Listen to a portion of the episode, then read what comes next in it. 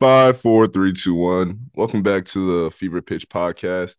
I'm your co-host Brian, None Dan. Yo. and then we also have Zay. Welcome back, Zay. Happy to have you back. Happy to be back. Happy to be back. Sir. All right, we got a lot of football that happened this week. Talk to me, Dan.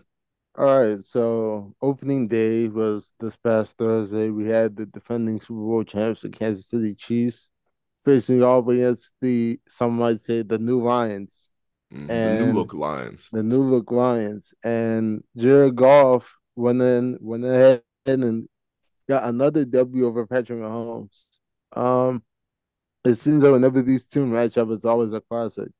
They had the they had a historic Monday night showdown when Jared Goff was a Ram, and he ended up getting the getting the W by three. And now this past Thursday, in a in a lower scoring game, he came out with the W again, twenty one to twenty. Um, Hey man, I called it. I called this is true. This is true. They did in fact call that. This is true. I would say in this matchup, uh, the Lions draft class really, really, really made a serious impact very early in the in the season, to say the least. So what are Um, the pieces that you really think are really helping them here? So, in addition to, well, surprisingly, I believe they drafted Jahmyr Gibbs with like a top 15 pick. And typically, running backs don't go in the first round. Jahmyr Gibbs was the second running back taken after um, Bijan Robinson from Atlanta. And he amassed 60 yards in tandem with David Montgomery, who also had 74 yards on a touchdown. So the backfield put up over 100 yards combined. And then through the air, Jared Goff was distributing to the likes of Amon Ross St. Brown, who had uh, 71 yards in a TD. And then Sam Porter, a rookie out of, I believe, Iowa, also had a few catches as well. On defense, um, Brian Branch and Jack Campbell were some of the rookies from this past draft class. Brian Brian Branch had a 50 yard house call that Oh. really, yes, he got a pick and took it to the crib and really set the tone for. It was the nail of the in the coffin for the Chiefs, and Jack Campbell made a few made some crucial tackles as well. So all in all in all, it's definitely looking like the pieces are are operating in full flat in full force and opening your season with a W against the defending champs is a is a very big statement. But the Yeah, real question I here don't know, I don't know if the uh the viewers watched the game, but Gibbs was the best player on the field every time he got on there. And he only had nine touches. So the Lions are actually going to be trouble once you start getting, you know, 21 carries, 30 carries. They're going to be trouble. That Yeah. that go ahead. What, what they in the NFC the AFC? NFC uh North. Yeah. They're gonna be very trouble. When Gibbs gets those 20 carries, 30 carries, it's gonna be very dangerous for him and Amon St. Brown. They can win the, they can win a lot of games. They can win a lot of games. It is appearing that way. And then on defense, they definitely um they definitely revitalized the secondary. They lost Jeff Okudah but brought in Cam Sutton from uh, Pittsburgh. They also brought in Chauncey Gardner Johnson from the Eagles, and he made a couple crucial plays, a few uh crucial pass breakers as well. So it's definitely looking like the Lions are could be a force to be reckoned with.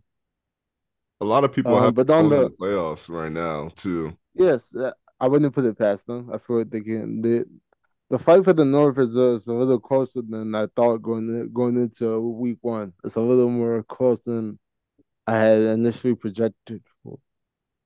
But, But- so but so far, do you think that this game was more of a line success or a failure on the Chiefs' part? It could, I would say, it's it's a tandem. It's what what do they say? Uh, luck is when preparation meets opportunity, or something like that. It's a combination of two things. You stay Mm. ready, so you don't have to get ready. Mm. I think the Lions were a little more prepared going into this game, coming in as underdogs on the road. You can't really disappoint.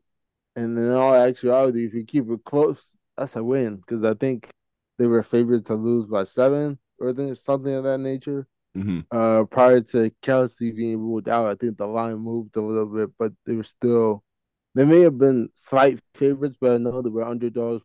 Someone when Kelce was listed as healthy. But so seeing seeing them come out to pull out a win in convincing fashion on by seeing their offense and defense really show out this early in the season. Hopefully, there's something for you we can see for weeks to come. Who did we pick last week for the one that division? We picked the Vikings. I believe so. Yeah. After watching, no, I still like the Vikings though. After watching the game, the Lions definitely could win it. They definitely.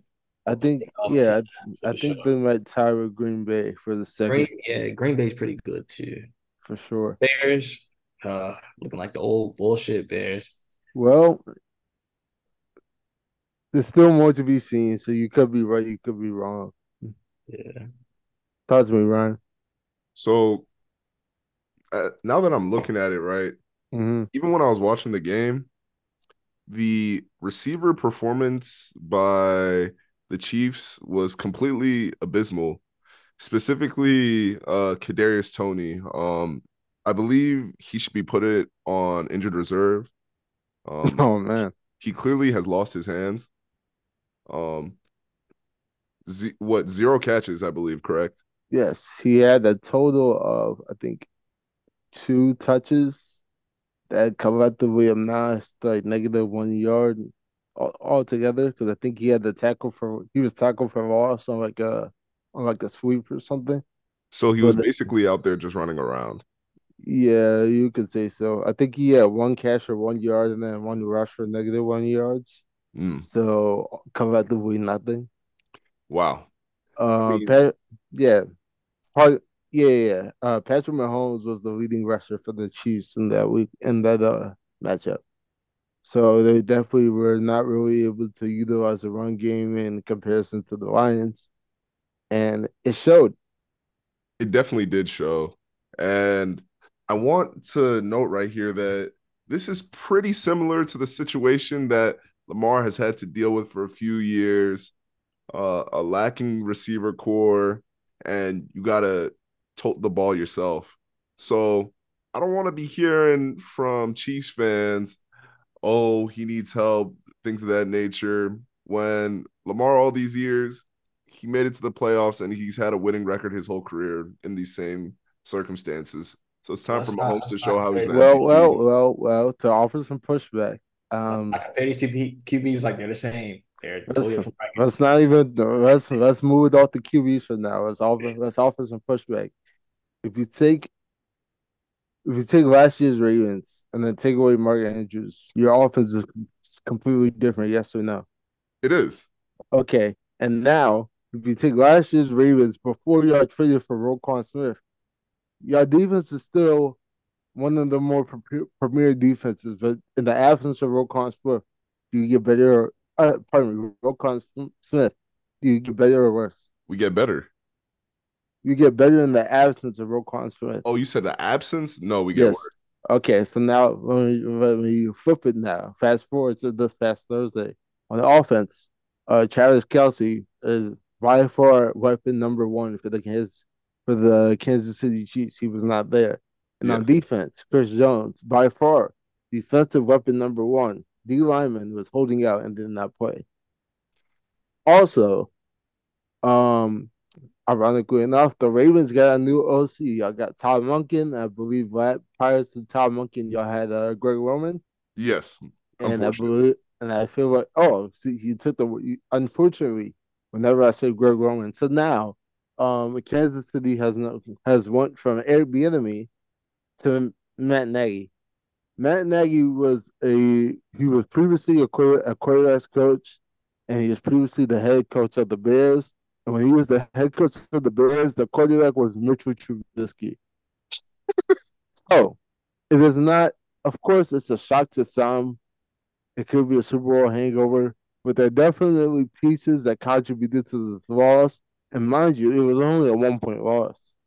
Okay, so, so so with all of that in mind, so it's not on Mahomes, it's on their front office because no, no, no, they knew Tyreek Hill was departing. They knew they weren't going to pay that man. And they uh-huh. put their faith in Kadarius Toney. And they traded who who did they trade in order to to get Kadarius Toney? A couple of maybe one or two picks. Right. So they really so Kadarius Toney is you're supposed to be your receiver one, right? It's really receiver by committee. Receiver by committee. So there's really no receiver who essentially kind of caters to that Mahomes play style of throwing the ball deep, essentially. Since since Travis Kelce, yes. Sans Travis, well, he wasn't in this game. Right. So what do you think this team needs? Who do you think they need to pick up? What do you think they need to do in order to make sure that Mahomes has the necessary weapons for him to be successful?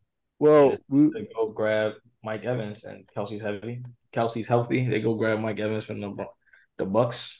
You know, they just go grab a number one wide receiver. They should be fine. that is something that I wasn't thinking about previously, but now that you mentioned it, I could see that happening. Um, Mahomes is a Texas kid, Mike Evans is a Texas kid, so there may be some rapport there.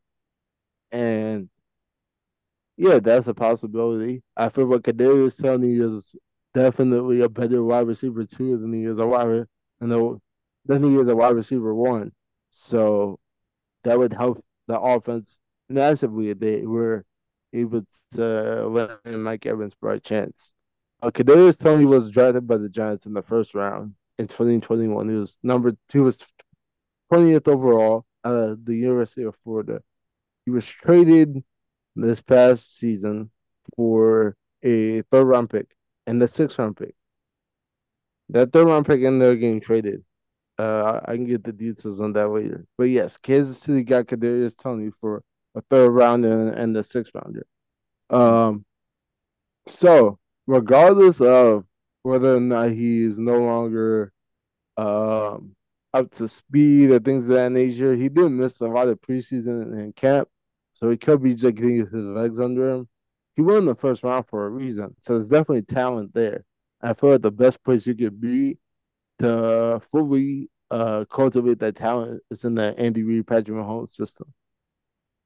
I hope so for his sake. Hey, he got a ring. I think he's fine. He he he definitely kind of went ghost on social media, but I think he's just I think he's just gonna lock in and block out all the noise. Oh, definitely after what season opener, you definitely got to lock in for week two. That part. Hopefully, they're getting close to a contract with Chris Jones. Yes, that was actually a re- so. They This signed is one right after that game. yeah. I think They maybe signed one like a day after that game. Oh, are you serious? It pretty was only, much. one, it was only a one year though. Yes, he kind of. So in that the the the supposed struggle for a deal, you would think was pointless because I think he ended up signing a one year deal for maybe eleven million, not eleven million, but like I think like a little bit above market value. Really? So he still so he still doesn't have a long term deal currently. He's on a one year deal. And Is that for what an extension to next season? no, it's this season, I believe. Oh, yeah, I'm not I'm so- not sure what what so he was currently a free. He was a free agent essentially. This I think he was wait, no, I'm I might have misspoken. I think he was going into the last year of his deal. oh, so they gave him a one year extension. Yes. Um, I'm pulling the, the details now. Chris Jones, defensive tackle, defensive end for the Kansas City Chiefs, has agreed to a Chris Jones.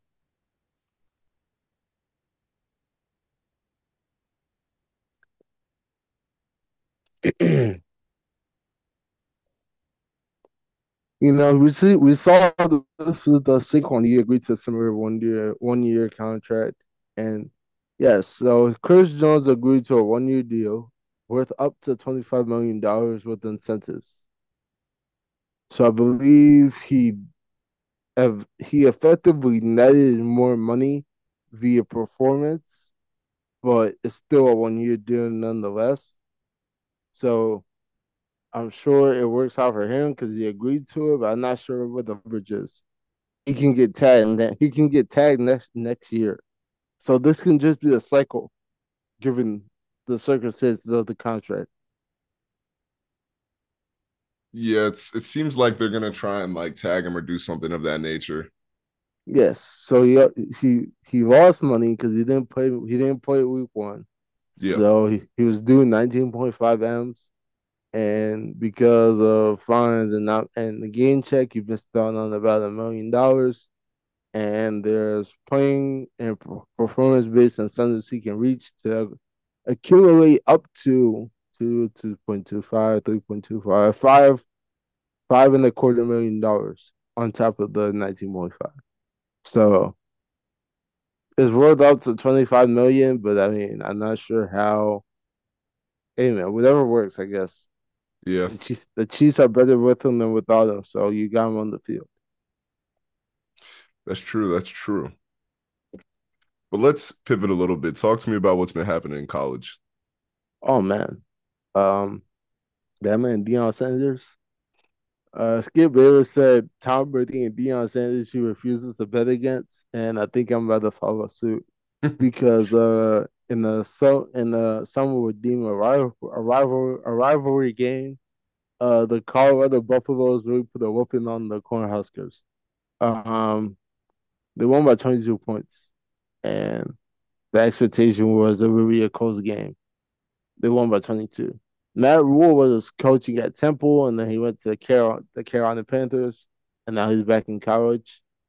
He obviously is not the best coach because it's kind of interesting that um you're a former NFL head coach and you just got smacked upside your head by a Pac-12 school with very low expectations.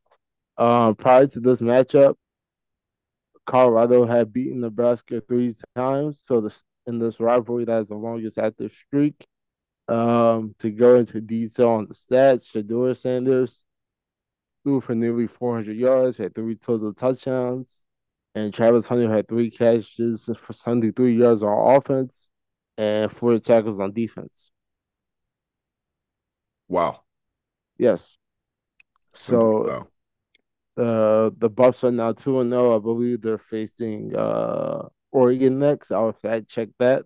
But I believe the the next matchup is Oregon for their third game. I think and, you're right. And then following that, they play USC, and that is going to be a big game. Absolutely. Yeah. Caleb Williams versus uh Shedeur Sanders. Yeah. Definitely be a big game. For sure. And then on top of that, this week as well, I believe Alabama lost to Texas. I believe you're right. Um, I'm trying to remember this quarterback's name for Alabama. His um, name is skipping me, but um, you know, Nick Saban is still Nick Saban, so it's it's hard to count him out. So this was a, definitely a shocker to most most college most college football followers, especially losing by ten points. Um, te- Texas is now two and zero, oh, but Quinn Ewers is definitely a great prospect. So I won't say it's a big shot because they definitely have some pieces in that Texas offense. Quinn Ewers, uh, Xavier Xavier Worthy, the wide receiver, amongst amongst others. So yeah, I think it just it just shows you know any given Saturday even it's not just any given Sunday given these stats. Uh, Xavier Worthy, Ja'Tavion Sanders, and Adonai Mitchell combined for nearly uh nearly 300 yards amongst the three of them collectively in the receiving game. And then there was over 100 yards rushing collectively by Texas. So it was definitely a big showing. Uh, Alabama definitely tried to uh, storm up a comeback, but they got outscored by 13 points in the fourth quarter, which was definitely the the nail in the coffin on that front. Yeah, and then a lot of people have been saying uh the QB for Alabama, uh, Jalen Milroe, he's just not ready for this big of a stage. Yes, I believe he's a he may be a true freshman. Yeah, that that's probably what it is because he threw for 255 with two touchdowns, two interceptions.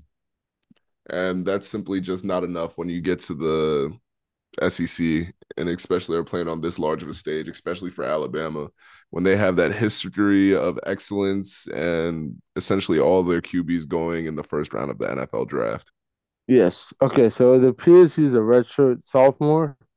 Um, he's thrown a total of 60 passes prior to this college football season.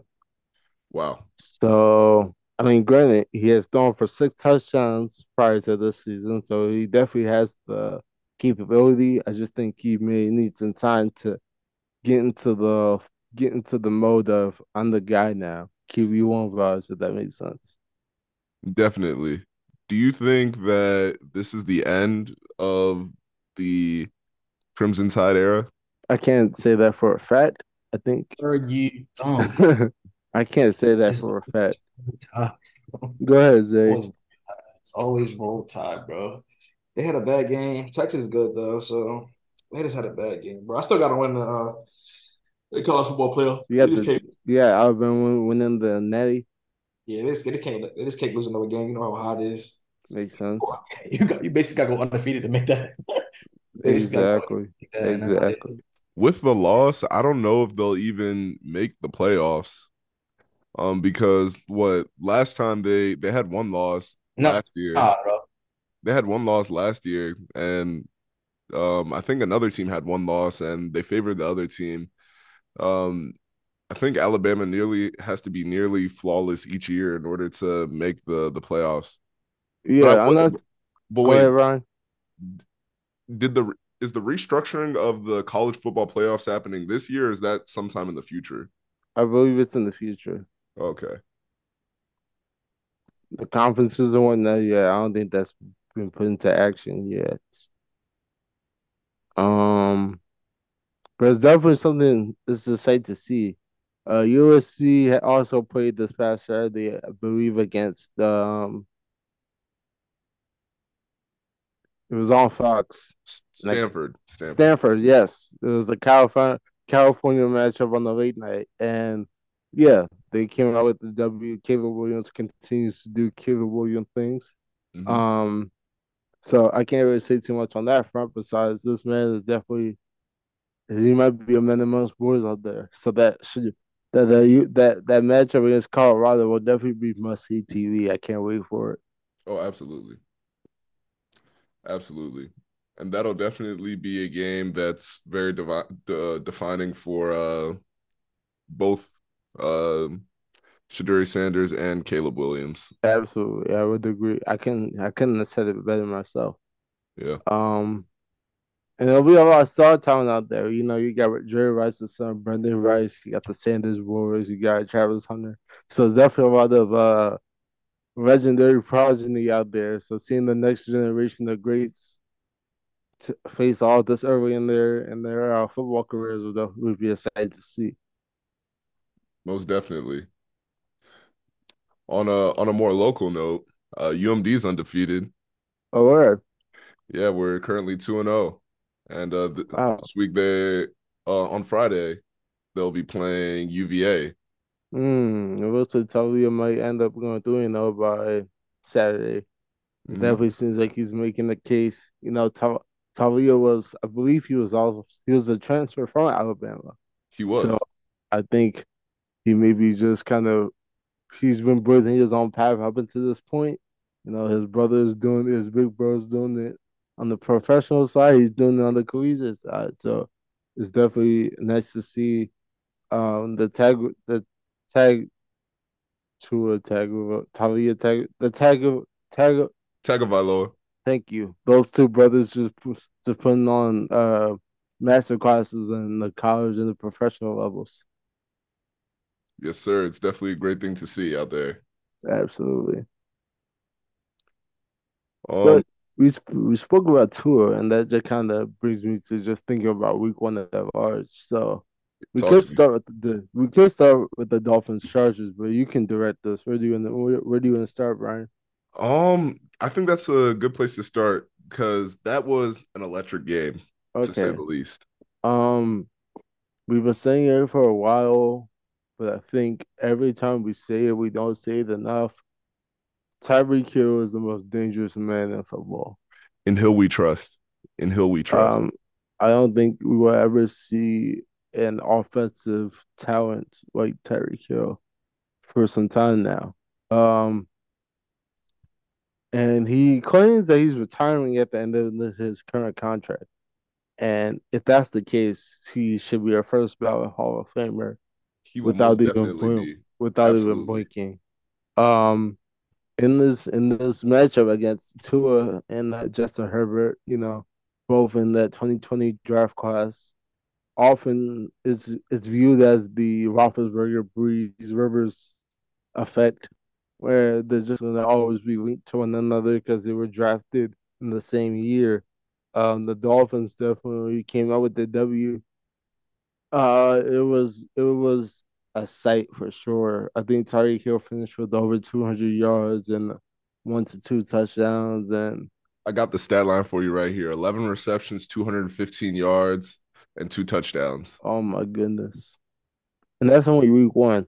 He's on. He claims he's on a mission to finish the season with 2,000 yards, and if you're setting the tone like that, it's like what what else can we expect? Um, yeah, man, one one of a kind talent, generational talent for sure. Absolutely. And uh let's not let's not underscore who was throwing him the ball as well. Uh Tua had 466 yards, three touchdowns, and one interception. Yes, it's definitely it definitely appears like within the past two years, Mike McDaniel has really taken this offense and really injected it with some serious pressure, for lack of better words. It's definitely looking like one of the most high powered offenses, a lot of speed and a lot of premier talent uh, in the backfield outside the numbers and that in that QB.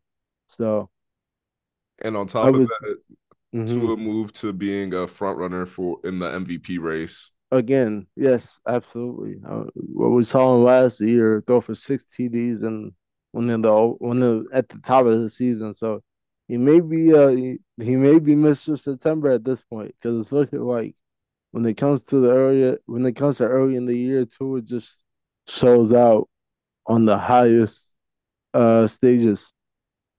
Absolutely. But you did mention something that I do think we should discuss. You said Tyreek Hill was the most dangerous man in football. Zay, what do you Absolutely. think? I mean, I don't think it's not many defenses out there that can stop Tyree Hill and Jaylen Waddle on the same offense. I think in the NFL right now, there's only probably like two, three max defenses, corner combinations that can really handle that type of speed, just in general. So yeah, I think the Dolphins like a top three, top four team in the NFL right now. Absolutely. It's hard to said it any disagree. Yeah, it's hard to disagree with that given what we've already seen. Yeah. Right. But let's pivot from here, guys. Um, let's talk about this Vikings game. What happened? Oh boy. Who was the Vikings? Uh, Vikings versus who? The Tampa Bay Buccaneers. Uh, Tampa Bay at the, Buccaneers. at Everybody end- not a fan of Baker. But let me, Yeah. say, let me be first to tell you, Baker's a dog. He's gonna go out there and get it every time. He's a dog. you know what I'm saying? He gonna go out there. He can go out there and work every time. He don't Dog care is what su- says about him. Dog, dog is is a is a bit of a overstatement. dog is subject is sub, subjective. He's a I'll say He's going I'll- to throw his shoulder into you and buck at you, and then I'll say down. I'll say I'll say Baker Mayfield is never satisfied. Um, that's what I'll say. You know, former number one overall pick. I believe he was a he was either a Texas Tech walk on or Oklahoma walk on or both, but he he's known to take he take he doesn't he doesn't ask for opportunities, he takes them. And I mean, this is just his fourth team in two years, but he's a, he's still a, a starting QB in the NFL despite it all. So it's hard to it's hard to argue with that. He finished uh, week one with the with a W, even even if it was right the way he came out with a with a road W, uh, 173 yards and two TDs, and yeah, I mean, you know, do a TD to Mike Evans, and he also do a TD to Trey Palmer. So it's definitely looking like um Baker's here to stay at least for this year. Do you guys think this is the beginning of a Baker Mayfield comeback? It could I- be. I absolutely think I absolutely am a fan of Baker Mayfield. I think his situation in and um what was it? Where would he go? The Browns. Yeah, Browns, Cleveland. yeah. This wasn't a situation for him.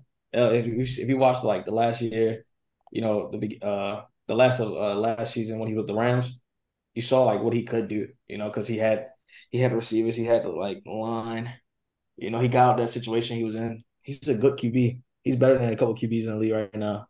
It's hard to argue with that. I believe he. It's hard to argue with that. I believe he's on a one year deal, so I think the this season could be a. I think Tampa Bay is saying if we like what we see, we'll bring you back. But if not, we'll probably draft the guy. So I think either way, it's he definitely has something to prove. Absolutely. So tell me what happened with the Vikings here. Um, I think we a lot of us chose them as the the favorite for this week, right? Yes. Yes. Yeah, um, I like the Vikings, bro. I like the Vikings. Vikings is a good team. the Vikings going to win you 10 games. They're going to win you 10 games. Yeah, this is what they do. They're going to win you 10 games. I just think they they just uh Baker Mayfield wanted the game more than Kirk Cousins. That's just simply what it was. It's hard to disagree with that. I believe I Justin that. Jefferson only had two, maybe even one target in the second half after going nuclear in the first half. Yeah, so, he, he had 150 yards for nine receptions. So whether it was bad play calling on offense or great adjusting on defense, but it definitely seems like uh the powerless the power that we in Tampa Bay, Todd Bowles and them really found a way to take him out of the out of the game plan, and you can see that um that really impacted the Vikings offense. Mm. Nonetheless, you still have a uh, rookie Jordan Addison from uh, USC along with T.J. Hockenson, but it seems as though the focus was on Justin Jefferson and isolating him from the offense really showed to be a key con- contributor. Also, um, well, Baker had zero interceptions while Kirk Cousins still one. So when you win the turnover battle, it's kind of hard to lose the game. So that is true. That is true. Do you guys think that Kirk Cousins is overrated? Absolutely. I think Kirk Cousins. Go ahead, Zay. Kirk Cousins, yo, he's Kirk Cousins, bro. He's going to give you nine to ten wins, he, and he can win you a playoff game. You know, and if he, he he's streaky, he can go. He can be streaky, and he can he can he can mess around and win a Super Bowl if he wanted to. You know, he just got to be at the right time, right time, right place, right time. Uh, you know, he's not he's not a bad QB. I think he's like also better than a couple QBs in the league type thing. It's just you know, middle of the pack. Viking things, yeah, it's Viking things. You know, Viking everything, things. everything my brother just says is one hundred percent, one hundred percent accurate. Um, I was, I was just going on to say, Kirk Cousins is, he's a bag of Doritos. You know, whenever you need something, you want to get something to eat real quick. You know, if you get the nacho cheese Doritos, you'll you'll be solid but there's definitely chips that are better, and there are definitely chips that are worse. Exactly. Um, he's a bag of Doritos. Mm. Well said. Well said. Well, we got a lot of teams to cover, guys. Talk to me. Cardinals, Commanders. Um, not too much. Not too much to say. Go ahead. let, let, let, the Commander fan talk. Dan, go ahead. I am a representative and a fan. I just, I just, I just, you know, I follow players. Not too much to say. Um, I would be very disappointed if you lose to Josh Dobbs. Uh, Josh Dobbs is a he's you know he's a, he's an NFL quarterback, but he's been on like four teams in two years. So if you get traded, like he's been in the Cardinals offense for maybe a week. So I would have been very disappointed if he was able to drum up a W against uh Washington's defense. But hey, he almost did. We only won, but they only won by uh, three, if I'm not mistaken. Um, despite he did not play too well. I think our defense gave him a hard time, but uh, Sam Howell didn't look too bad either. I think Sam Howell had a pick. It was either a pick or a fumble, but I think he also had uh, a passing and a rushing touchdown. I could be wrong. I know that the offense was definitely um, it didn't look too bad. It's a very low scoring game, which is kind of surprising. So either the Cardinals are competing or the Commanders aren't serious. Hmm. um, Terry McLaurin did not play in this week one matchup, so I'm sure with his addition, the offense will be revamped. But at the at the end of the day, uh, this post Snyder post Snyder Commanders era starts off in the uh, W column. Yeah, well said. Um, do you expect there to be any type of production from the Cardinals this year? Nah, Um, I think it's sync. I think it's sync for uh, what's his name? Caleb Williams. That's his name, right? Down, Caleb Williams. yeah, yeah, Caleb Williams. I think it's sync. I think Caleb Williams expected to declare this year. I thought he was taking another year. I like It's it's up. It's up. So it hasn't been confirmed. The the most people have said that he's looking to declare, but his father said um it's contingent on who's picking at number one. So So he might be staying another year. That's what you're saying. ab- absolutely. All right. All right. Well, let's get this over with. Let's talk about the Giants Cowboys game. ah Giants Cowboys game. Oh, I said if you if you go back and you go back um you go back and listen to the the podcast previous from this one. I said the Cowboys, you know, obviously was going to win. I, I I was generous, only gave us about a touchdown, but 40 0, 40 0. Oh my God. Gave him a donut. Gave him a donut. Jesus. Gave him a donut on Sunday night football On the road. on the road. A complete game. That's what you call a complete game. Yesterday, I mean, Sunday, the best team in football. I, I really don't understand. It's the best team in football out there on the field at that right now. As of right now, I think Dallas Cowboys is the best team in football. And I said it previously. If you listen to the other podcast, I said it for the best team in football. You know, take we're gonna take it one week at a time. I'm real, real humble because we got just this week, you know. But you know, you know, we keep playing like defense like this. I don't think no one, everyone is gonna be running around, right, running for their lives, you know. You know, Dak ain't had to throw, Dak ain't had to do anything. He he simply had, didn't have to do anything, and we won by forty. And that's where he plays his best football.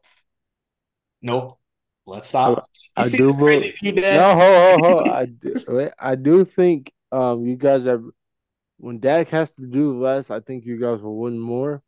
Um, in the I, I recall, especially especially in the run game, I think y'all are like twenty four and two when y'all run more than y'all pass or something like that. So And this is why I like Mike McCarthy calling the plays. You know, we switched from that. We switched from that. Uh, you know, uh, Kellen Moore, like that flex, that flex, you know, spread type offense to a more West Coast where we just doing quick slants. The ball's getting out of hand fast, and we're gonna run it down your throat. Tony Pollard's gonna get like hundred yards a game almost. And it was raining that day. You know, it wasn't no he they couldn't stick. You know, we getting Turpin in there a lot. We getting um dudes got in the game. It's gonna be a very scary season. You know, you know. Oh man, Brandin Cooks, Brandin Cooks. Oh my god, oh my god, I love Brandin Cooks. Brandin Cooks, CeeDee Lamb. Oh, Michael Gallup they got one, one target. He didn't complete anything. No, he got one target, but didn't complete anything. But we really, we didn't. The offense didn't have to do anything. When the offense don't have to do anything, you go out there and score forty points. Jesus Christ! I mean, Super Bowl team right there. Only other teams I see. I mean, we'll talk about that. Other teams like you know, who's like you know, we'll do the power rankings later, I guess, right? Yeah. Yeah. I mean, the real talk of the town, though, is your guys' defense. Defense number one. I, no, no, you know, not being biased or anything. Defense is the best defense in the league. You know, next to you know the 49ers, which you will talk about later, I'm sure. 49ers, Yeah, sure. that's a great defense. I think it's one. It could go one A, one B. I'm cool with that. You know, but it definitely. as of as of right now, um, I think that's a safe. I think that's a safe stance to have. Uh, you got Gilly and Diggs in the secondary. You got Micah Parsons in the at linebacker, and J. y'all still got Jayron Kearse, right? Yep, J- Jalen Kearse, and that was that was without our safety. That was like we didn't even. Oh my god! Oh, oh god! I just can't wait to. I was I was waiting for this week. You know, I think I think this week would have been a test, but sadly, Aaron Rodgers had to go down last night. We'll talk about that later, though. Yeah, Yeah, I mean, it definitely seems like the Cowboys are. Dare I say it? This might be all year. uh, thanks, Brian. You got anything to say, Brian? Um, I would definitely say you guys had a very good performance to start out this season. Um, I definitely just got to see what Dak does when he faces adversity because you guys just steamrolled the Giants. What happens when he actually has to throw the ball some more? What I mean- happens when the pressure comes on him? Because we saw versus the 49ers um, in the past that that's where he's he sort of kind of fumbles for things and you guys lost time on that clock. it's a different type of offense. If you watch the offense, which is And- why I won't be starting him no more in fantasy, it's And more. that's why I'm willing to wait and see. It's more Right. of a. It's more of a. What's that? What's his name? What's his name? Is like I forgot. Sean Payton. Like how is like it's more slants, quick routes. You know, five routes, getting open. Run And- first, short uh, passes. No, it's it's like short passes, run more like that. Short passes, run. Okay. West Coast type of vibe, you know. Okay. So it's not gonna be no more deep balls unless we hit our deep ball from play action. So it's very safe, very safe. So is it is it is it fair to say that Dak has become a uh, game manager? Yeah, I, I always thought game Dak was a game manager. Like he, he can go in there, he can make the plays he want to make. You know, he can he can manage the game. You know. All right. Well, Yeah. Uh, it seems like you're giving a very ob- objective stance. I appreciate that, my brother. Uh, yeah, y'all won the turnover battle three to zero. Yeah, y'all had uh, 18 first downs, and even didn't even control the ball for the for less than half of the game. So they scored 40 minutes. They scored 40 points in 26 minutes. So it's definitely if this is what could be if this is the standard that is that we're gonna see going forward, I will be worried in the NFC. But um, you know, it's still Dallas, and you know, good things don't last for that long. So We will see. We will see. Can't wait. Can't wait. for sure. We'll definitely have to see. All right, let's talk about this Bills Jets game. Bills. I want people to talk about Josh Allen and dog Josh Allen, how they dog Dak Prescott, because he went out there and did four turnovers. Four turnovers on 9-11, you know. Four turnovers on 9-11 on the Battle of New York, you know. He went out there and did four turnovers, three picks. Was it three picks to the same Well- person? To the same person.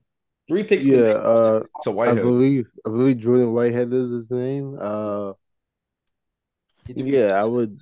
Uh, you know, it's it's hard to it's hard to um justify that performance of Buffalo, especially with um um the Dark Knight. Aaron Rodgers turned his Achilles at the top of the game. That was so sad. Yeah, um, is so bad for, like this just definitely was not expected to occur, but unfortunately it did. But Zach Wilson held his own. yeah. Um, yeah. He held his own for sure. Yes. So I'm not sure. I mean, and even even through it all, the Bills fought hard on defense. You know, got the game to overtime.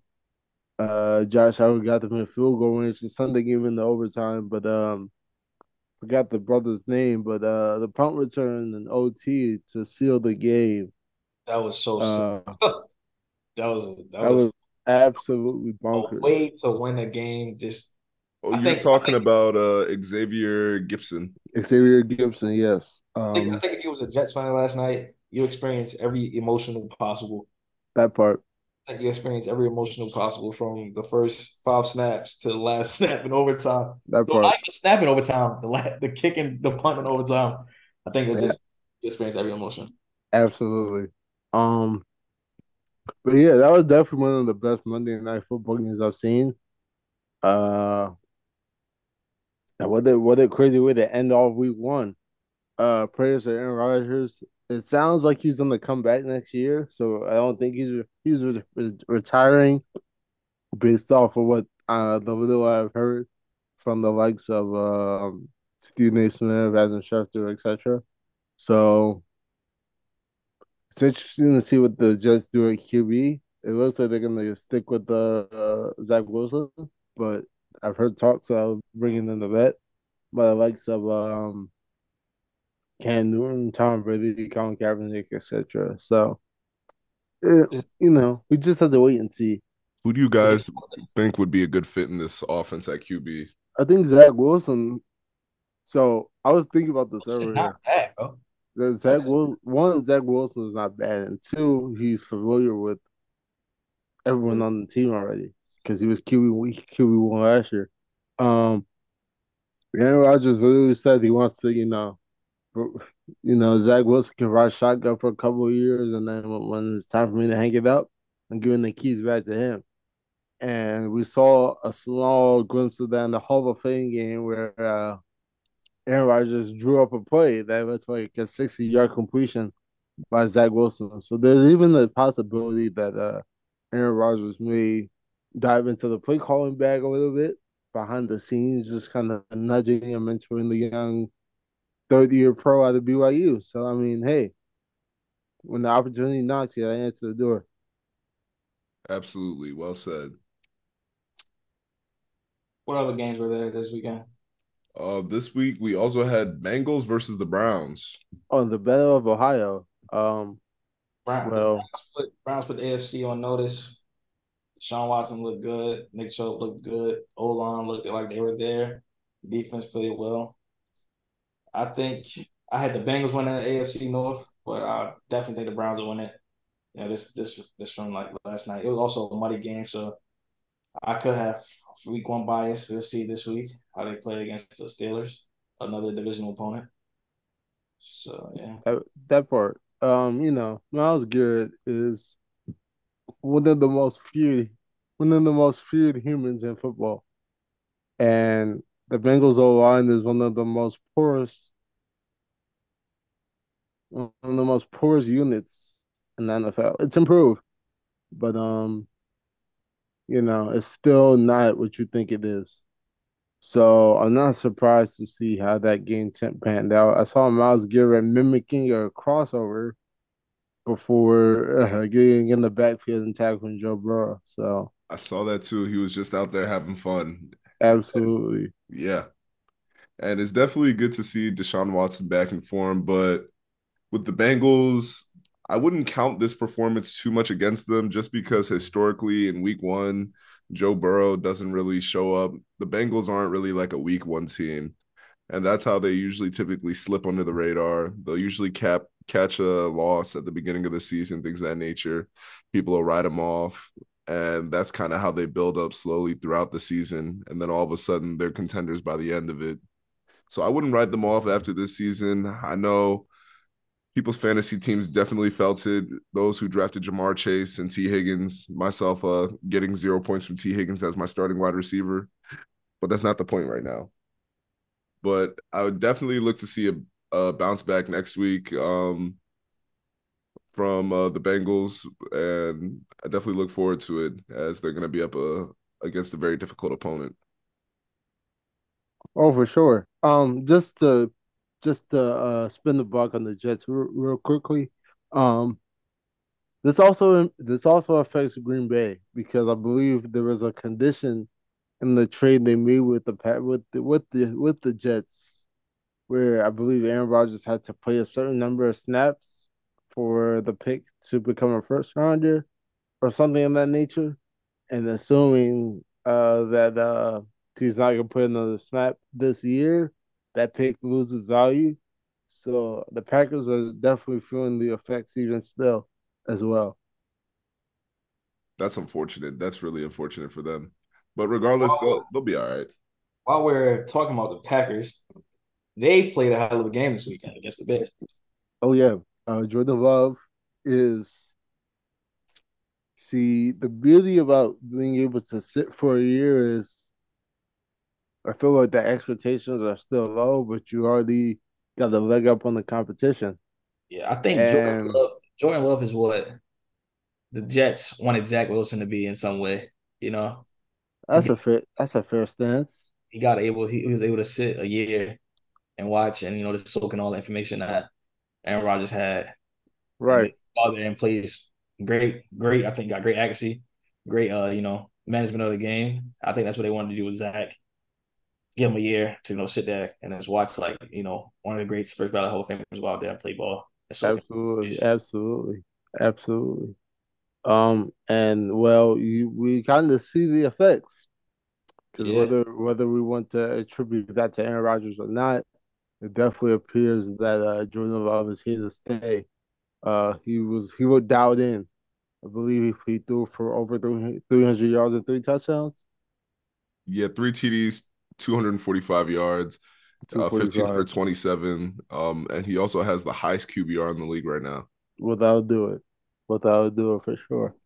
Um, as a Romeo Doubs owner, I appreciate you. Continue to throw to Romeo Doubs. Um, and yeah, I mean, I can't really say too much besides that.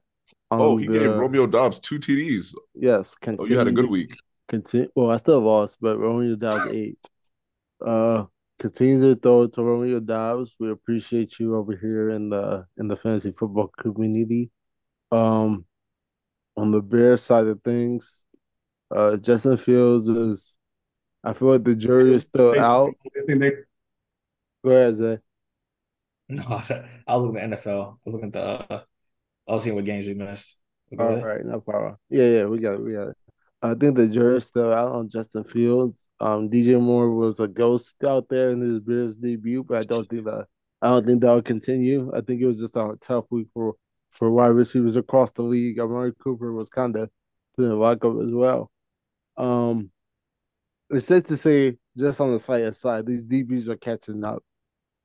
I feel like for the for the most most of my life, the wide receivers collectively kind of had a leg up on the DBs, but I definitely think it's it's not as clear as it is nowadays, and we're seeing that in the passing offenses. So yeah, um, Despite the Bears' performance, do you think this year still has potential to be a, a breakout year for Justin Fields? yeah, I think if you coupling what he did last year and bringing in DJ DJ Moore, bringing in uh D'Onta Foreman, bringing in uh, I feel like they have somebody else in that offense that's new. But yeah, those two alone, I feel like will definitely make a significant contributions to Justin Fields' progress and elevation as a quarterback. And drafting Roschon Johnson out of Texas, so definitely bringing bring him more weapons on the offensive side. Uh, bringing in Terrell Edmunds on the defensive side to replace Roquan, in addition to the likes of um struggle with names. So I'm sure there's some other pieces on the defensive side as well. It's something to consider, something to keep an eye out for for sure. Most definitely, most definitely. What about you, Zay? What do you think? I just don't. Uh, I think he, I think he definitely still had a breakout. Yeah, I just don't think. Um, I think it's just just, looking at week one. I don't know. I think he's still just running out there again, tackled, sacked, and stuff like that. It'll Um, definitely be interesting to look at going forward. But enough about them. Talk to me about the Steelers and 49ers. well, well, well. 49ers. Well, I think all the um the questions about Brock Purdy out the window. He's actually a legit QB. Like he's In fact, he is relevant. yeah. I very- will I will offer s- slight pushback. We have to keep in mind that the, the 49ers are littered with talent all over the offense. You arguably have the, the best running back in in football. You have one of the best route runners in football, and you have arguably the best tight end in football. So, despite all that, and even in college, Brock Purdy played with uh, Breece Hall, and we see where we see where Breece Hall is. So, it's hard to assess how good Brock Purdy is, but we can also make light of the fact that he knows how to make use of good weapons, and that's a talent in in itself. Absolutely. Oh, yes. So, um, you know, he's still undefeated in the regular season, and he hasn't lost the game he's played the entirety of. But I'm sure he will have a few L's this season. Why are you praying on his downfall? I'm not praying on his downfall. I'm I'm assessing the reality. He's a round quarterback, and that NFL defenses are NFL defenses. Tom Brady was almost six. last pick, so Yes, Hey. Tom Brady went 199, and you know, not everyone can be Tom Brady. but is is this is Brock Purdy who is next? It could be, but it's it's it's yet to be it's yet to be seen. I'm just saying it's very early, so we, we What will it take for you to believe in Mr. Irrelevant? uh if the Niners win the division this year and he throws for 35 3600 yards, um you might you might have a in me. Okay, uh, that's fair. But let's talk about the unfortunate performance this week from the Steelers. Yeah, man. Uh, Kenny Pickett it, it, it wasn't looking too good. Uh, Diontae Johnson was injured. Pat Pat Freiermuth got injured. Uh, and I think George Pickens just wasn't really getting utilized in the offense to the degree you would expect. Um, and and if you if you um compare that to how they were performing in the preseason, you would think it's a whole it's a whole nother whole nother team out there. Um, I think this was just a bad loss. I think every team, I think every team in the NFL is gonna have a bad loss this year, and I feel like they want to get that bad loss out of the way early, and they're gonna use that as fuel for the rest of the season. I Mhm. don't think this will be a a uh, sign of what's to come as far as how they fare for throughout the rest of the season. I think they're gonna bounce back pretty well, and yeah, is we just gotta wait and see. It's looking like Diontae Johnson though will be out for a few weeks, so George Pickens has to step into the wide receiver one role, and I think that's something he's will he's will he's willing and able to do. So we just have to wait and see. Most definitely we'll have to wait and see. And um, another interesting thing about this week is that uh, Brock Purdy was the last quarterback taken in this draft, and Kenny Pickett was the first. So it's just Oh, interesting to see. yeah, that's a crazy note. I didn't even realize that. I'm sure that went into the scheduling for the schedule makers. So thank you for pointing that out to me. That was, that's a dope note right there. Absolutely. Talk to me about the Saints and Titans. Um, Ryan Derek Carr is. Tannehill, Derek Derek Carr, Carr. Derek Carr might be him. I don't know. I, I won't say that for a fact, but uh, Ryan Tannehill. I don't. I, Ryan Tannehill has been relevant since I was in middle school. I think he just needs to give it up and let these let, let these rookies and young guys take the mantle. Um, don't get me wrong. The Saints have one of the best defenses in the league.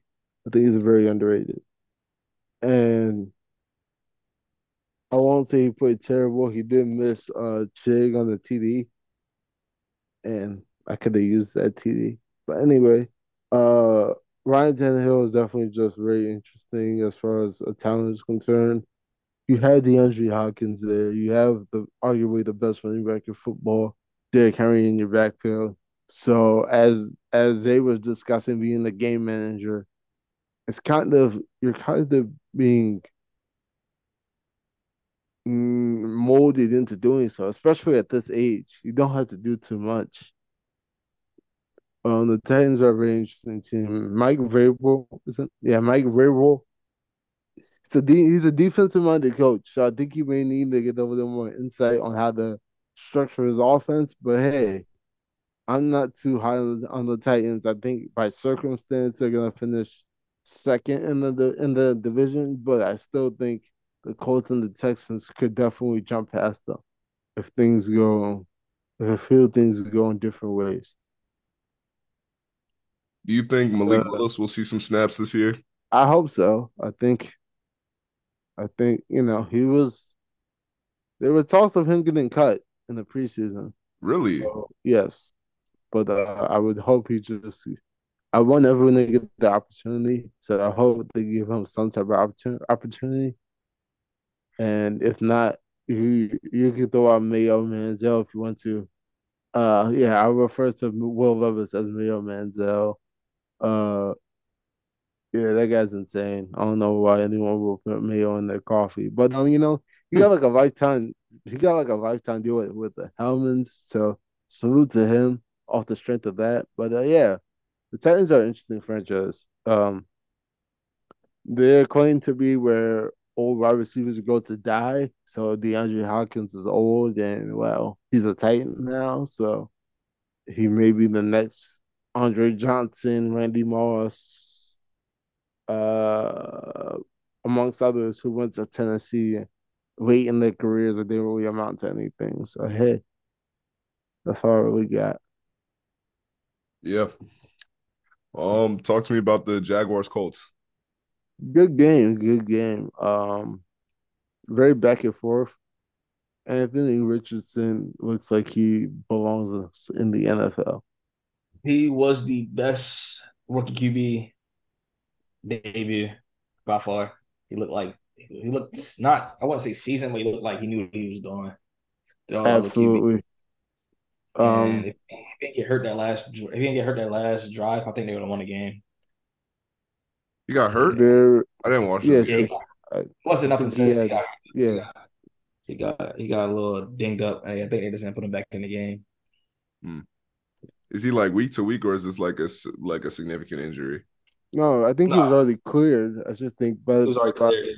Yeah, by the time I, I feel like he got he got dinged up and uh, Jacksonville was on the offense, so I don't think he saw the field after that. But I think he'll be fine going forward.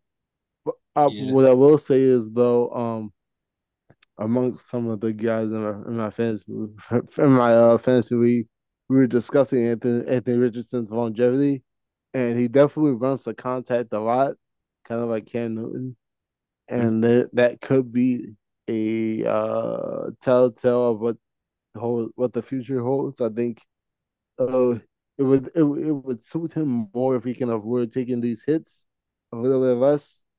And yeah, but I do think he's putting it together very well, and I'm looking forward to see what he does in the week on for throughout this uh, season. Most definitely, most definitely. And definitely, I think this will be the year Trevor Lawrence puts the league on notice He's finally getting some weapons within Calvin Ridley, and it oh, looks like Calvin he's gonna have Ridley. A... Calvin Ridley would. Yeah, this is gonna. This looks like it's gonna be the breakout year for Jacksonville.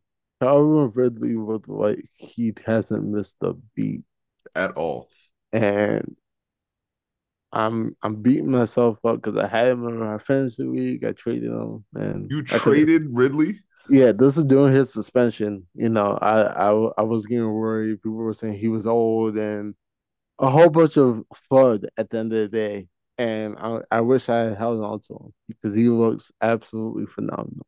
Yeah, scared money definitely don't make money in this situation. That part. The, Jags offense, you know, uh, rookie running back Tank Bigsby, I think he had one or two touchdowns. Travis Etienne got in the end zone as well. So they definitely have weapons on offense, and then on defense, uh, the number one pick from 2022, Travon Walker, amongst others. So the pieces are there. I just think this might be the year they put it together. I do think Doug Pederson is one of the most underrated coaches in the in the league. So you know, former Super Bowl champion, I think he very much has a capability of steering the ship and putting them in title contention again. Absolutely. Couldn't have said it any better myself. Um, Ram Seahawks. Oh man. Um, we all pleasant, called this game incorrectly, by the way. Uh, we all said the Seahawks were going to win. A pleasant surprise. Hopefully, this is more of what's to come from Matthew Stafford. He looks like he's found new life again after he had like a neck and an elbow and all types of injuries last year this past week he looked like he was just back in his groove. Um, rookie draftee Puka Nacua out of uh, BYU, I believe he went in the fifth round. He he caught everything. It seemed like a lot of a lot a lot was a lot of a lot of the offense went through Puka, and then in addition to uh, Kyren Williams and Cam Akers the run game was definitely on on par in LA. So it definitely looks like they're not gonna just lay down and take these L's. They're gonna be competing week in and week out. Um, especially to open up your season with a divisional W. You can't it can't get much better than that. So hopefully this can they can keep with the momentum. Yeah. And it's definitely interesting to see because it felt like going into the season, a lot of people wrote off the Rams. They weren't really expecting too much from them um, and things of that nature. And then for them to have such young prospects who are out there catching the ball at such high velocities and high rates, it seems like that the Rams are still here to stay and still in contention. Most definitely.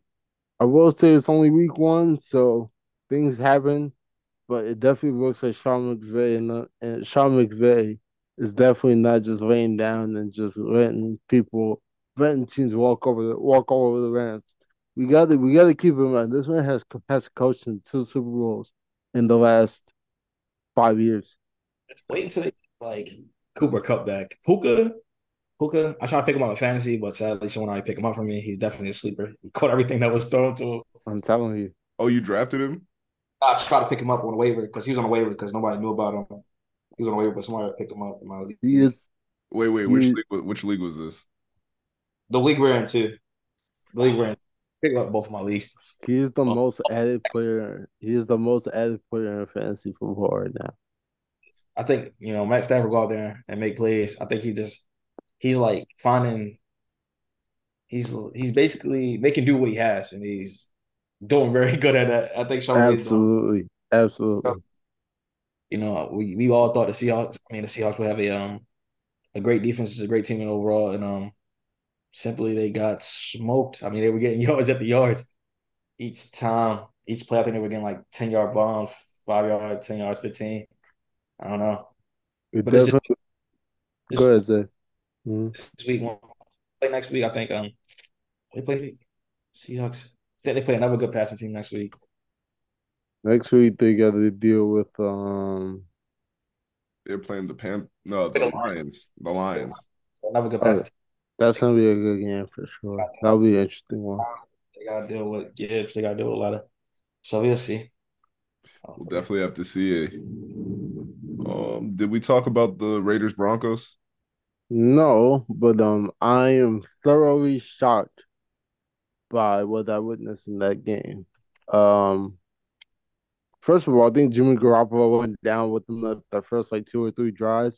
It wasn't serious. He came back in, and um, you know, it's a divisional matchup, so you can't be too surprised with how that turned out. But yeah, I had the Broncos winning. I thought Sean Payton was gonna really jumpstart this offense, and it didn't look that way at least with week one. They were dealing with a few injuries going into going into this game. I don't, I don't think Jerry Jeudy played, hmm but uh, and I think uh, Greg Dulcich, the tight end, also went down with an injury.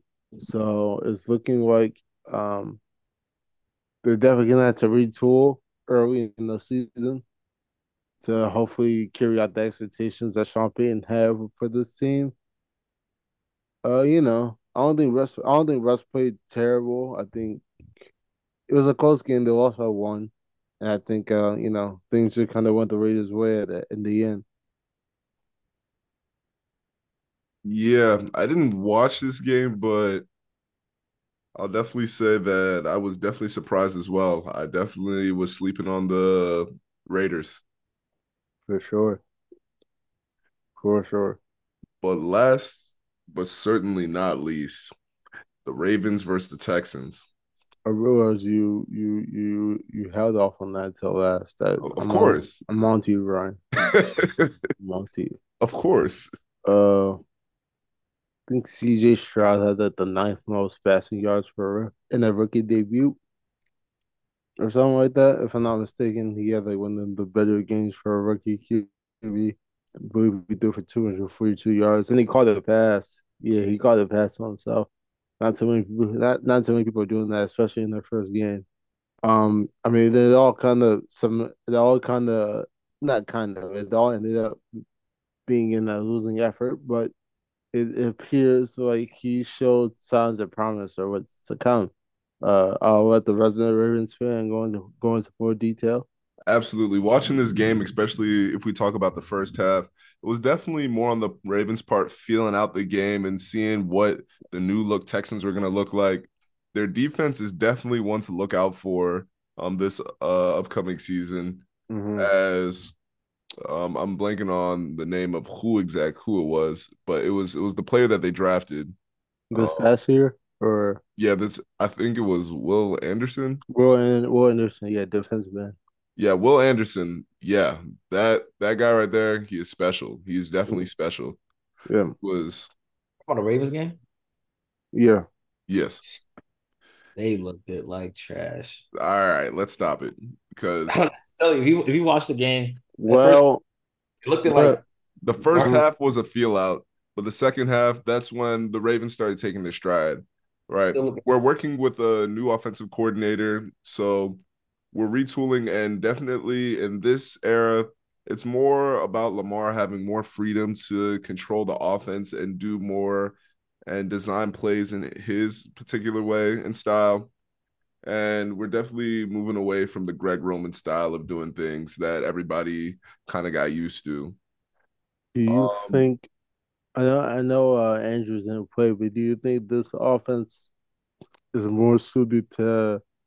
Do you think he'll be a more more of a benefactor in this offense in comparison to to uh, Greg Roman? Uh, re- repeat the beginning part. Do you think uh, Mark Andrews will will have more success in this offense in comparison to Greg Roman's? I think Mark Andrews will still see about the same level of success because um, he's still definitely one of our top receivers, despite having Zay Flowers. Um, Mhm. definitely this week it was more focused on Zay Flowers. Um, got a little bit of Bateman and uh, Beckham in there as well. Mm. Um, but definitely in the coming weeks, expect to see the more more of those mid distance passes and long range passes that Lamar was putting on showcase last year versus the Colts. Um, It's two years ago. that was I two years honestly, honestly Mhm. don't Oh, as a winning. You know, I don't said think they what? can. I don't think they can win a lot of games in AFC. I Um, don't. I think you're incorrect. They just don't look like the. They did that week one. They didn't look like a team that can go out there and win a playoff game. That's I'm just not. me. I, I won't lie. I have y'all winning a lot of games, but I think y'all were kind of in a in a in a punch off with the Texans, and I was I wasn't I wasn't expecting that.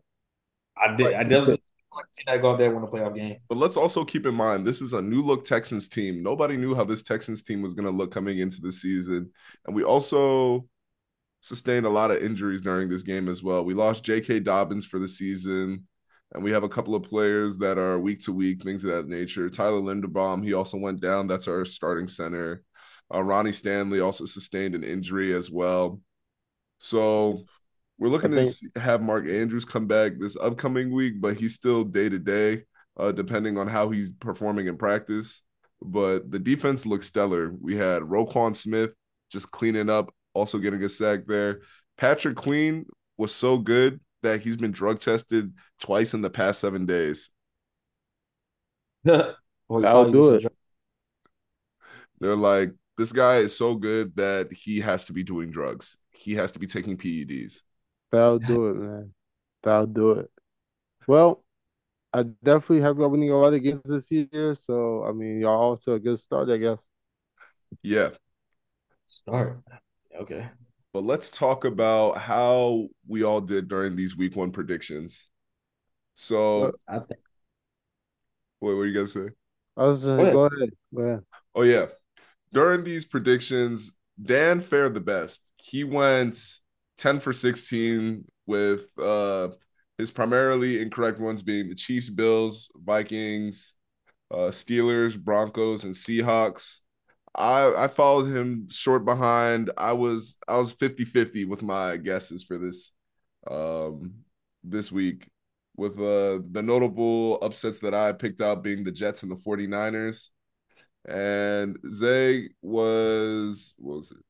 Seven for 16. He was one behind me, and his notable upsets were the Raiders and um yeah, The the, Raiders Lions. And specifically. the and the Lions. He picked the And the Lions. Lions, yes, and the Lions. So going into week two, what do you who do you guys have? Um, if you can re if you could run through these uh Oh yeah, we can just go line by line and then we can each say who we got. Yeah, go ahead. All right, Vikings, Eagles. Give me Philly. I got the Eagles also. Vikings. Packers, Falcons. I'll take Green Bay. Green Bay also. The Falcons. Bills, Raiders. We all got the Uh, Bills. All Actually, right. actually, give me the Raiders. Give me the Raiders. You want the Raiders? Raiders and change it. All right, go, yeah, go ahead, swap that. Uh Bengals, Ravens. I I'll take Baltimore. Give me Bengals. I got the Ravens. Um Seahawks, Lions. Give me Lions. Give me Lions. I got the Lions also. uh, hmm, hmm. I'm gonna go Seattle. I just think I think Pete Carroll's a better coach than Dan Campbell. Okay. Uh Texans, Colts. Indy. Oh wait, no, no, no, no, no, no, no. I'll take Houston. Give me the Colts. Give me the Colts. I'm taking the Texans. They're gonna surprise a lot of people this season. Hmm. Chiefs, Jags. This will be a good game. All right, KC. They bounce back. Jags. I'm the Jags. Yeah, I got K- KC as all as well, yeah, bounce back one for the for the for the for the uh, Chiefs. especially after they got uh they signed uh what was his name Jones, Chris, Chris Jones, yep. Chris Jones, and what is is uh their tight end going to be back this game as well? He, I would have to confirm that he may be week. To, he may be week to week, so we don't They- know They need him. But They need him. yeah, for he sure. he definitely could be used. Uh, Chargers Titans. We Chargers. Yeah, I'll take the Chargers. I'm taking the Titans. I know Tannehill is old, but D Hop still has fire, and I wouldn't sleep on the King in Derrick Henry. I think he's Okay. going to tote the ball on this Chargers defense because though they're not abysmal, I do think there there's some weakness there, and they'll be able, and he'll be able to get that run off. Can you identify where? Because because when you when I read the list off, you got Joey Bosa and Khalil Mack, uh, Derwin James, Asante Samuel Jr., Kenneth Murray. Uh, uh, I believe they also have uh Uchenna. Oh wait, no, I think Uchenna went elsewhere, but he, you know, they definitely have a loaded roster on defense. So, can you identify where their where that weakness is? So when I look at this defensive roster, roster, right, what I mainly see is those QB pressures and things of that nature, right? Okay, They have that strength off the edge, right? But on the inside, that's where you see those deficiencies. That's what I think. okay. Um, I will say the Dolphins have one of the more premier offensive lines in the NFL, but I don't think you could say the same about who they're they playing again? Uh, the Titans. Yeah, I definitely don't think you can say the same thing about Tennessee. But hey, I would love to see a Chargers L, but I just don't think that'll happen. And that's what we'll see this upcoming week. We'll see. Okay, well, Bears. Bucs. uh, Give me the oh Buccaneers. boy, what did I put on there? Did I make a Bucs. big hit? Yeah, yeah, I'll stick with that. I'll take Tampa Bay. Yeah, I think it was Buck, Bucs all across the board here. Okay, Giants Cardinals. uh, Giants by fifty. Giants.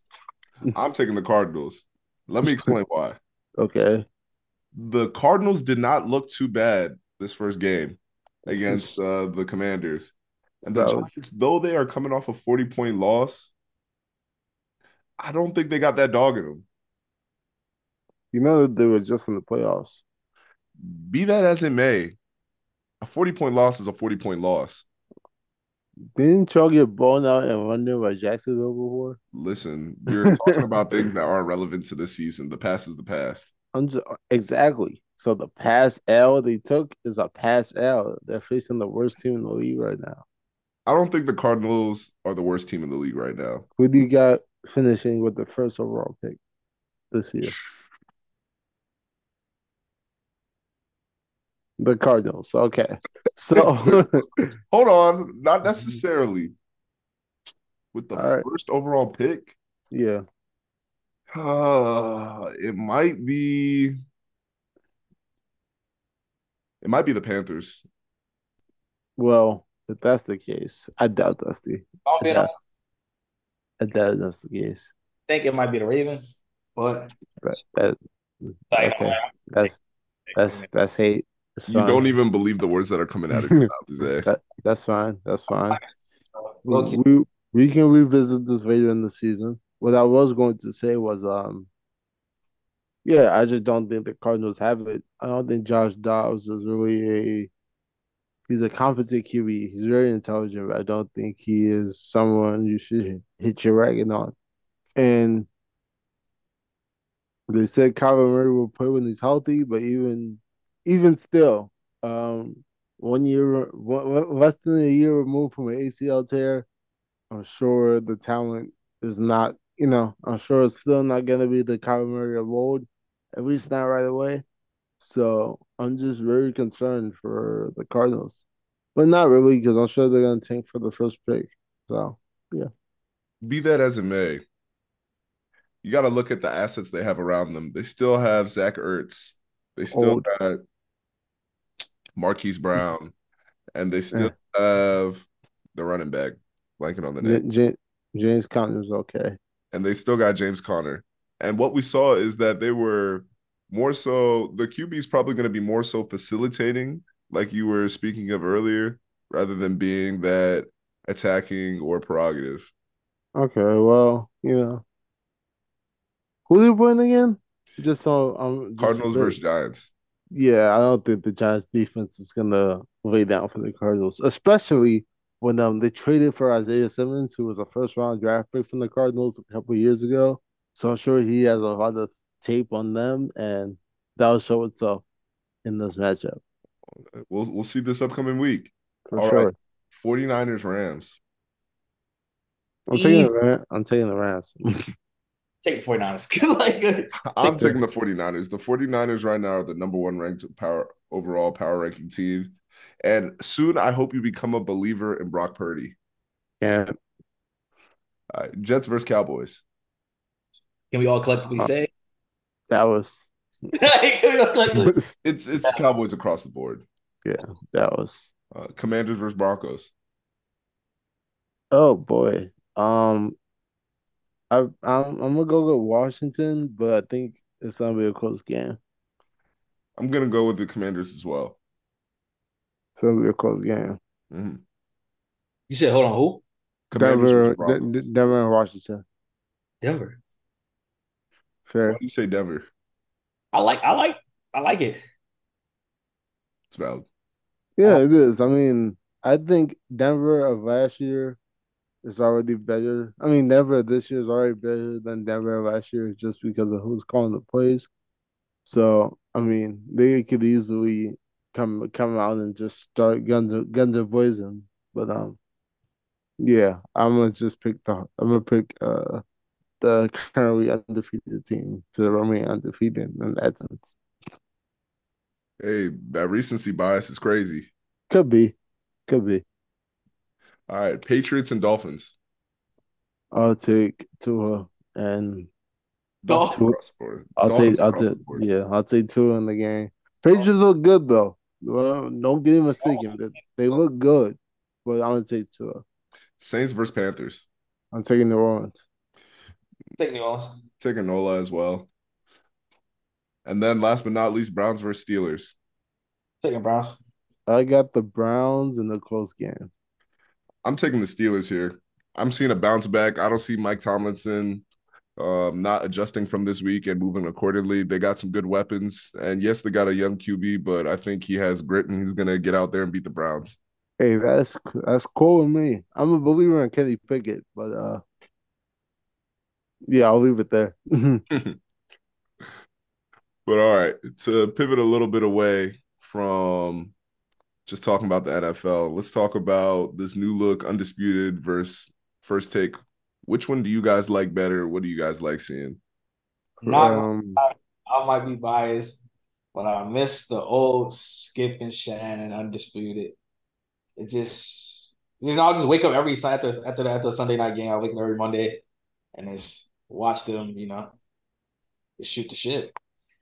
Now like with Shannon and um what Stephen A. It's cool. It's, it's lit. It's, it's lit. Don't get me wrong, but it's just not the same type thing. It's not the same. You know, whenever whenever there's change, there's oftentimes a adjustment period, and both programs are going through that adjustment period in real time.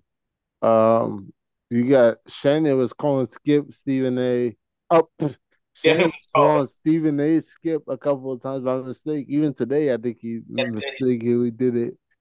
And you know, of course, it's an honest mistake, but you can see that that that past chemistry, that past chemistry will continue to show itself for some time. And ironically enough, Steve, uh, Stephen A. also has some some history with the skip as well. So it's like almost like, you know, that that that linking piece as the two of them kind of find their groove. And then on the opposite end, uh, Keyshawn Johnson, Richard Sherman, uh, who's the other guy with the skip? It's one other guy, Earth, Earth. Michael Irvin. Thank you. You know, it's a Cowboy, so I didn't care. um Michael Irvin, you know, seeing seeing that seeing that uh that four man tandem go to work is you know growing pains. But, you know, Personally, I think Skip show is like not even show no more if you if you like watch it. oh yeah, he's kind of he's the B mic to all his co-hosts, but I Yeah. think he's okay with that. I think he's I think his face is a selling point, and I mean I can't be mad because he's putting a lot of but he's putting a lot of black people in good positions. I mean they're they're already in good positions, but you know what I mean. You can't you can always be in a better one. So you know Key, Mike, Sherm, Wheezy, uh, you know they all seem to be taking advantage of this opportunity. So I can't even be mad at it. Personally, I had- like the changes. I like seeing Shannon with uh, Stephen A. I was watching it earlier today, and yeah, there's a couple of hiccups in th- in there, but they they have good chemistry and they feed off each other's energy. What they're even taking private jet flights out to what the Colorado. Colorado, Yeah. game and things of that Mhm. nature. Mm-hmm. It's like they've been boys this whole time, and they finally get to work together. It's Oh, gonna take yeah. a second for them to meld together, but I think ultimately they'll be a good fit. And I still and I like what uh Sh- uh Skip got going on, especially with that new Lil Wayne intro. So for sure. I'm here for it. I had to pick I'll- one up. I enjoy watching First Take more just because I I enjoy Shannon. I, I like I like uh Stephen A too, but he's also a religious cowboy hater, so I don't really fuck with you like that. But Well, you know, yeah, you got you got the Cowboys, you got the Cowboys cavalry with the Sherm. I mean, with the Cowboys, Cowboys, Skip, Skip and Irv, and then I think Keyshawn Johnson was a former Cowboy as well. Um, I think Sherm, no, not Sherm, it was, it was, it was Thomas, but I'm pretty sure Richard Sherman has some type of rapport with the Cowboys, even though he never played there. I'm sure Richard had- Sherman has a southern accent, so he got to I be from close to Texas. He's from Cali, but um. Oh, really? Mm, Why? yeah. Why he sound like that? Hey man, hmm he's from Cali. He went to Stanford. Um, but uh, I say all this to say, I think both both Skip and Shannon are very Skip, Stephen A, and Shannon are all well trained in sports media, and you know with change comes opportunity, and when the opportunity knocks, you have to answer. So I'm looking forward to seeing what what the project is. Absolutely, definitely looking forward to it. Um, next Oh, I up, we will- got I will also add it looks like Shannon is a part time on the first stick. I think he does Tuesdays, Tuesdays and Thursdays, yeah. and he still has his own uh, Club Shay Shay venture. He recently partnered with uh, Colin Cowherd, and that's kind of interesting because the Colin Cowherd is under FS1. It's very interesting. I don't want to get into politics or sports media, but it's just it's just dope to seeing all these guys tackle their own endeavors here and there. So salute. absolutely, absolutely. Just real quick before we, I feel like we're gonna jump off the topic of NFL soon. What, like, what would your top five power rankings right now? Just after week one, just uh, spit your top five teams. All right, go ahead, Brian. I was gonna let you lead the way there, Dan. I had to think for a second, but Oh, I, I got you. I got you. Number one, I'm definitely going 49ers. Number two, I want to go Miami. Number three, hmm. Number three, I want to go the Jags right now. Number four, Ravens. Number five, Cowboys.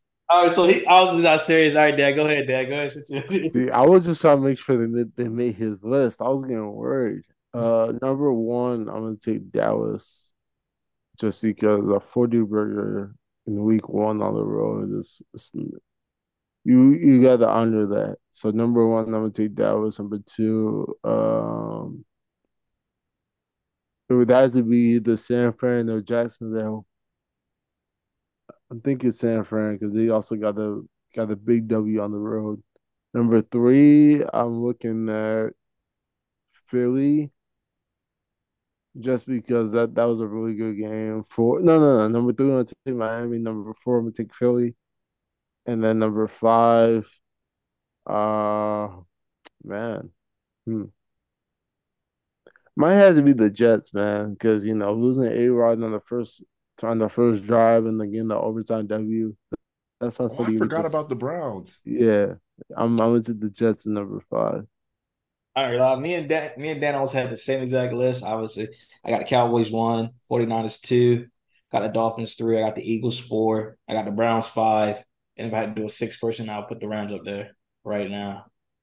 Oh, oh, I can't argue with that. I can't argue with that either.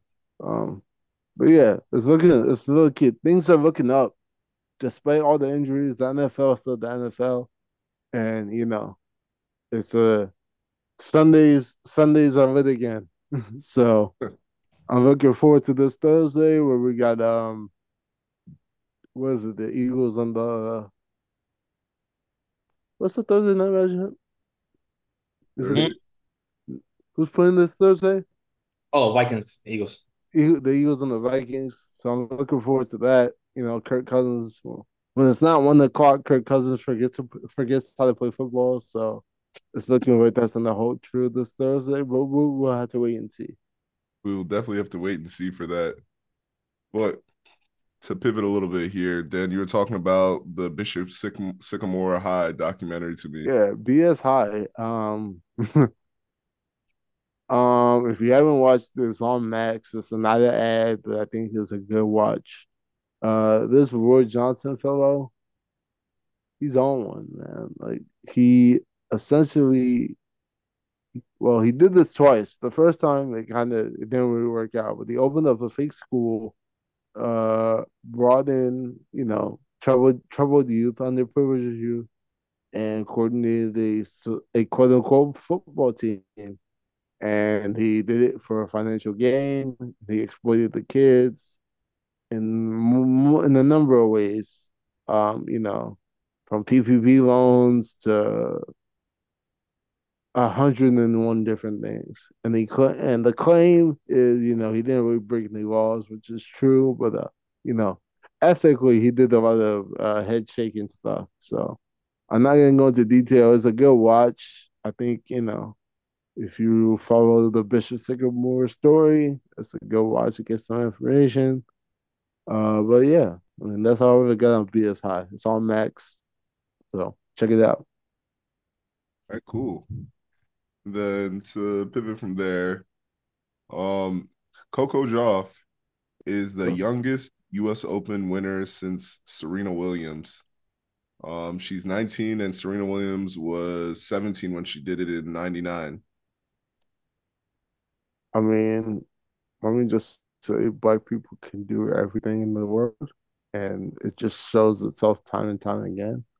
So I love my black people finding success in different fields. So to Coco Gauff, we, we, uh, we love you, sis. We we hope you keep working.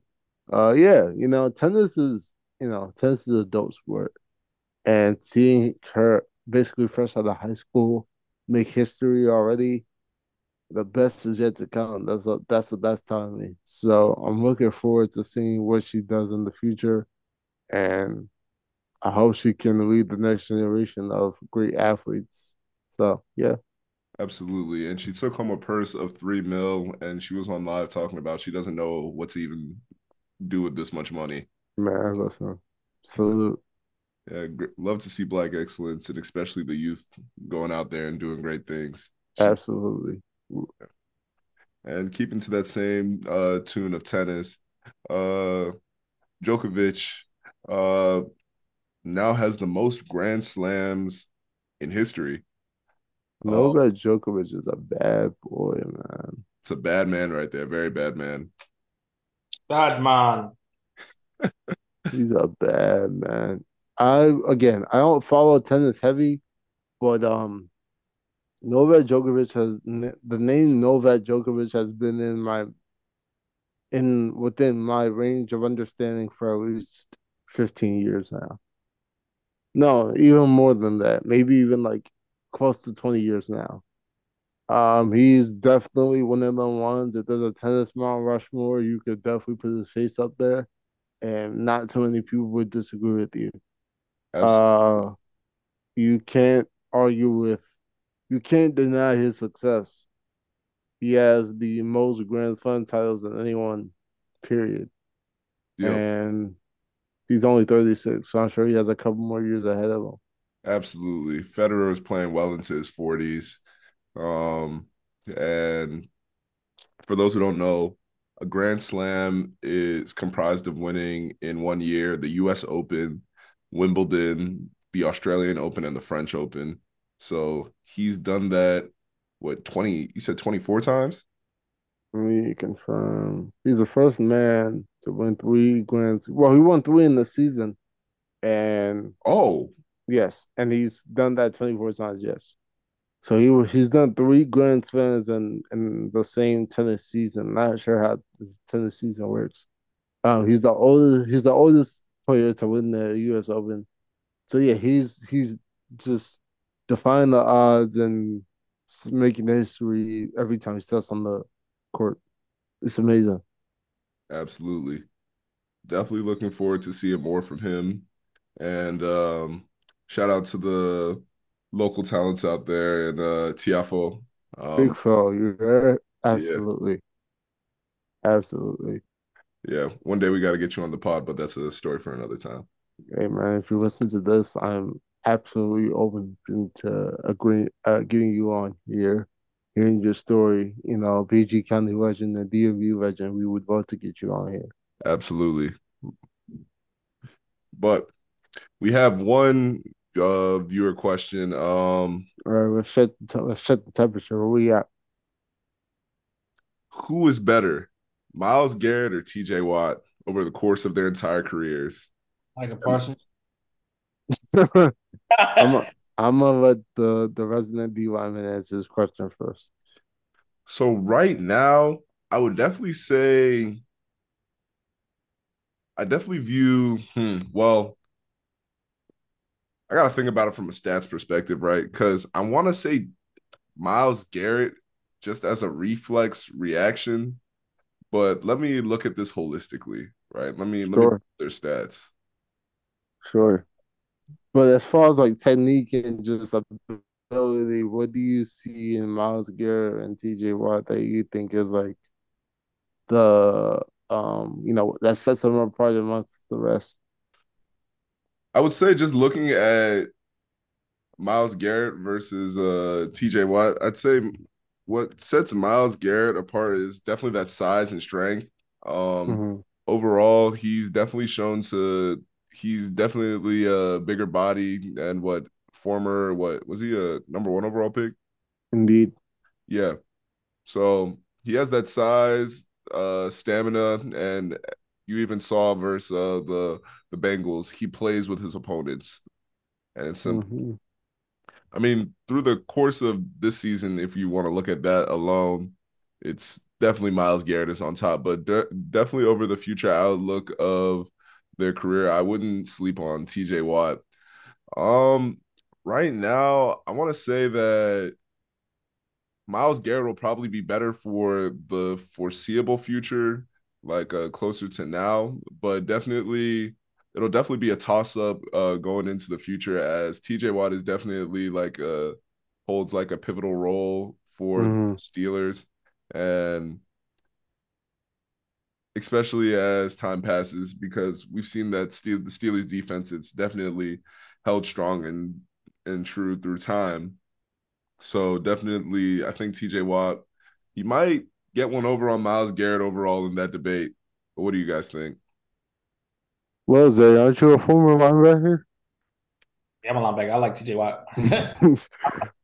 I think TJ Watt all around is the uh has been better. You know, um, besides the injuries, I think he's just an all around better DN at his position. You know, I think he's the closest to the the, the great Aaron Donald. Hmm. Oh, so I just got to okay. read on their stats. I just realized that they've been in the league the same amount of time. So, um, Myles Garrett's stat line is 265 combined tackles and assists. Oh no, this combined tackles, um, 86 assists and 75.5 sacks and TJ Watt is 338 uh, tackles, 90 assists, and 80.5 sacks. So by the numbers right now, TJ Watt is better, but I just overall tend to favor defense the defensive end position personally. But definitely by the stats, TJ Watt is better in terms of over overall impact and how they're being perceived and shaping a defense, I definitely am favoring uh, Myles Garrett right now. What were you about to say, Dan? Um, I mean, if you compare the defense, the defensive lines, when Cleveland, I mean, outside of Myles Garrett, there's not really much else to talk about. I know previously Davion Clowney was there, Olivier Vernon was there for a little bit as well, and I think uh some other, you know, some you know decent these decent uh pass rushers were on that deep line, but in Pittsburgh, you got Cam Heyward, and uh he's still one of the ones for sure. So imagine it could be it could be better or worse. Like T.J. Watt was on the lesser talented def- defensive front in comparison to um the one he is on currently. So that's just something to think about as well. Definitely true. Definitely true. But I believe that is all we got for you guys this week. Thank you guys for listening to the Fever Pitch podcast this week. Um, if you aren't already, follow us on Instagram at Fever Pitch Pod. And on our Instagram, that's where you can submit questions so that you can be featured at the end of the podcast. Um, I forgot to do it this week, but in the future, we'll be doing Instagram shout outs with the questions as well. So be sure to put your Instagram down and yeah, submit questions. But overall, thank you guys for listening to the Fever Pitch podcast and peace.